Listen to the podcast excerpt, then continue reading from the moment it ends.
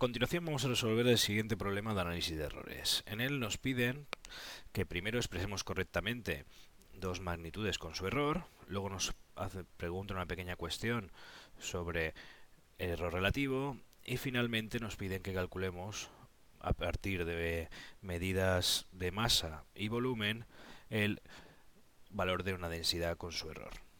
Bien, vamos a empezar por la primera el primer apartado. El primer apartado nos da un número que dicen que es 72.383 más menos 105 metros.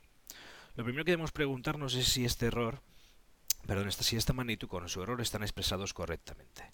Bien, ¿por qué no están expresados correctamente? No están expresados correctamente porque en el error, en esta parte, tenemos más de una cifra significativa. Con lo cual lo primero que tenemos que hacer es escribir correctamente el error.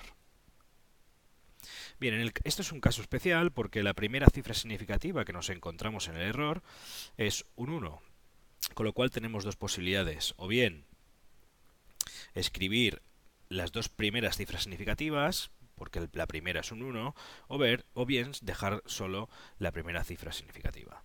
Si lo hacemos dejando las dos primeras cifras, pues lo que tendremos que escribir es 110. ¿Por qué 110? Bien, porque nos quedamos en la segunda cifra y tenemos que fijarnos que la tercera cifra es un 5. Al ser un 5, la anterior cifra, que es un 0, sube en una unidad, con lo cual al final nos queda más o menos 110. Si consideráramos solo la primera cifra significativa, es decir, el 1, pues el error que nos quedaría sería 100. Y ahora tenemos que escribir correctamente la magnitud. Para ello nos fijamos hasta dónde llega nuestro error. En nuestro caso el error llega hasta las decenas, el de arriba, con lo cual nosotros no podremos tener más detalle que el de las decenas en, este, en esta magnitud. Con lo cual tenemos que escribir 7, 2, 3 y nos debemos de quedar aquí. Para ello nos fijamos en el siguiente número. Como el siguiente número es un 3, pues lo que nos, nos queda es un 8. Y completamos con un 0. En el caso de abajo, el error se queda, o sea, la cifra significativa está en las centenas. Al estar en las centenas, pues tendremos que quedarnos en las centenas y te escribiríamos 72.000 y como nos vamos a quedar las centenas, fijamos en la cifra siguiente, al ser un 8 que es mayor que 5, hace que el 3 pase a ser un 4. Nos quedaría 72.400 y completamos con ceros. De esta forma, en cualquiera de estas dos formas, estaría correctamente expresada la magnitud con su error. Vayamos al segundo. En el segundo nos dice que tenemos otra magnitud de valor 0,006870 más menos 37 por 10 a la menos 6. En este caso, pues podemos hacerlo de muchas formas, pero lo importante es que los dos estén en la misma notación. Entonces, podemos pasar o escribir esta cifra en vez de desde el punto de vista decimal como 10 elevado a la menos 6. Con eso tendremos que mover la coma 6 veces y nos quedará 6.870 más menos 37 por 10 elevado a la menos 6. Si lo hacemos así, volvemos a tener el mismo problema que antes. En el error tenemos dos cifras significativas y tenemos que dejar solo una. Como tenemos que dejar la primera de ellas, que es un 3. Si nos fijamos en la siguiente, que es un 7, en vez de un 3, tendremos que escribir un 4. Por lo cual el error es más menos 4. Y como son 37, pues será más menos 40. El detalle lo tenemos en las decenas. Pues aquí tenemos que ir directamente a las decenas y como la siguiente cifra es un 0, pues se queda tal como está, 6.870 más menos 40 y todo multiplicado por 10 elevado a menos 6, en este caso kilogramos. Bien, con esto ya tendríamos por resuelto los dos primeros apartados. En el tercer apartado nos dice que el valor de pi es aproximadamente 3,141592. Y nos preguntan cuántas cifras tenemos que coger cuántas cifras decimales para que su error sea inferior al 1%. Bien, pues vamos a hacerlo o resolver este problema por prueba y error. Vamos a empezar cogiendo, vamos a llamar pi1 al valor de 3,1. Es decir, cogemos solo una cifra decimal. ¿Cómo estimamos el error que estamos cometiendo? Pues lo que podemos hacer es, por ejemplo, dividir 3,1 entre el número real, realmente aquí habría más cifras, pero ya van a influir poco en este valor, y multiplicarlo por 100. Si hacemos esto, obtenemos que el valor 3,1 representa un 98,7% del valor total. Si nos damos cuenta, la diferencia de 100 con respecto a 98,7 es mayor que un 1%, que es lo que me están pidiendo. Con lo cual,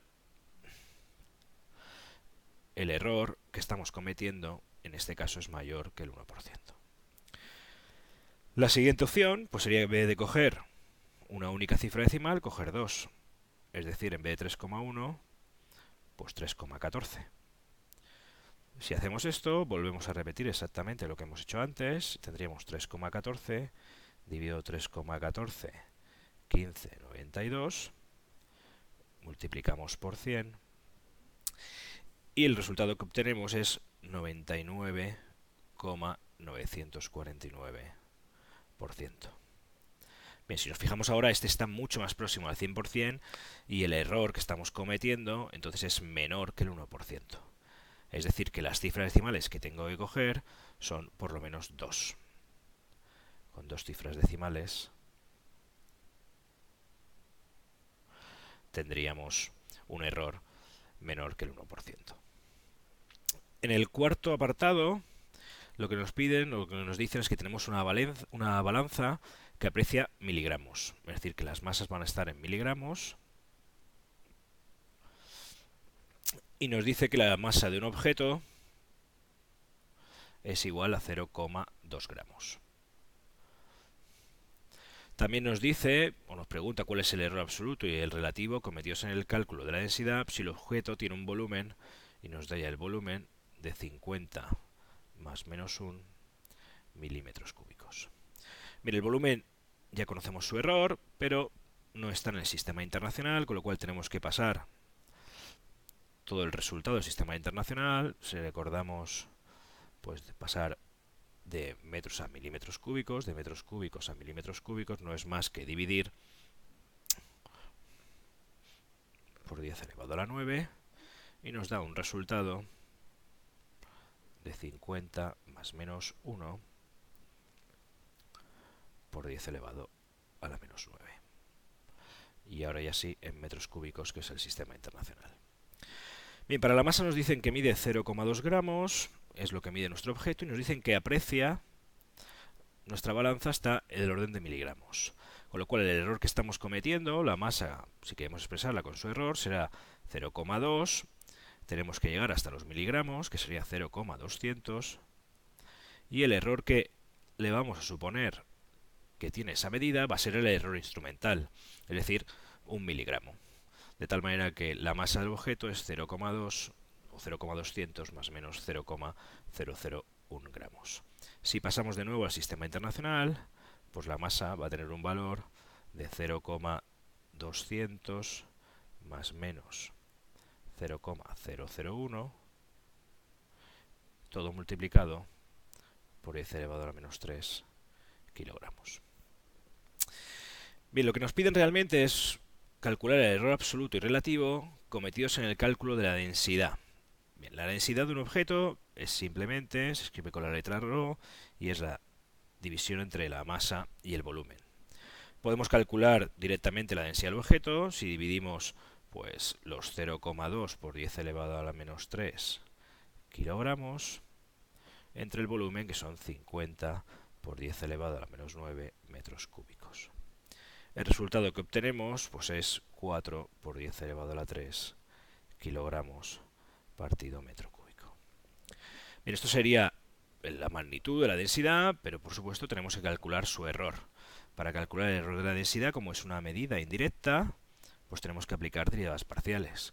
El error de la densidad va a ser la derivada parcial de la densidad con respecto de la masa por el error de la masa más la derivada parcial de la densidad con respecto del volumen por el error del volumen.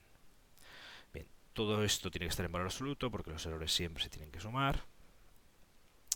Y vamos a calcular primero pues, la derivada de la densidad con respecto a la masa. La derivada de la densidad con, respecto a la masa es sencilla, es simplemente pues 1 partido el volumen multiplicado por el error de la masa. Más la, derivada de la densidad con respecto del volumen. La masa puedo sacarla fuera y me queda pues menos 1 partido v al cuadrado, que es la derivada de 1 partido por v y todo multiplicado por el error del volumen. Bien, aquí lo conozco todo porque está en el sistema internacional y lo que puedo ir sustituyendo valores. Si continúo aquí abajo, pues tendría 1 partido el volumen, que es 1 partido 50 por 10 elevado a la menos 9, multiplicado por el error de la masa, que es 0,001 por 10 elevado a la menos 3, más la masa, que son 0,2 por 10 elevado a la menos 3, multiplicado, como está en valor absoluto, el signo menos no lo tenemos en cuenta, por 1 partido el volumen al cuadrado, que es 50 por 10 elevado a la menos 9, todo al cuadrado, y multiplicado por el error del volumen, que es 1 por 10 elevado a la menos 9. Sustituimos en la calculadora, introducimos todos los valores en la calculadora y calculamos el error. El error que se obtiene pues es de 100 kilogramos partido metro cúbico. También aquí tenemos por un lado la magnitud y tenemos por otro lado el error. Tenemos que escribirlo junto, aplicando las mismas reglas que hemos utilizado en los apartados 1 y 2. Pues primero escribimos el error, que solo tiene una cifra significativa, como vemos, con lo cual es más menos 100 podemos escribir ya las unidades. Y como el detalle está en las centenas, pues tendríamos que llegar hasta las centenas, pero como en este caso todo lo que tenemos son ceros, pues el resultado será 4000 más menos 100 kilogramos partido metro cúbico. Se podría expresar, por supuesto, como 4,0 más menos 1,0 perdón, más menos 0,1 por 10 elevado a la 3 kilogramos metro cúbico. Bien, vamos a borrar esto para que no haya ninguna duda. Y lo escribimos correctamente.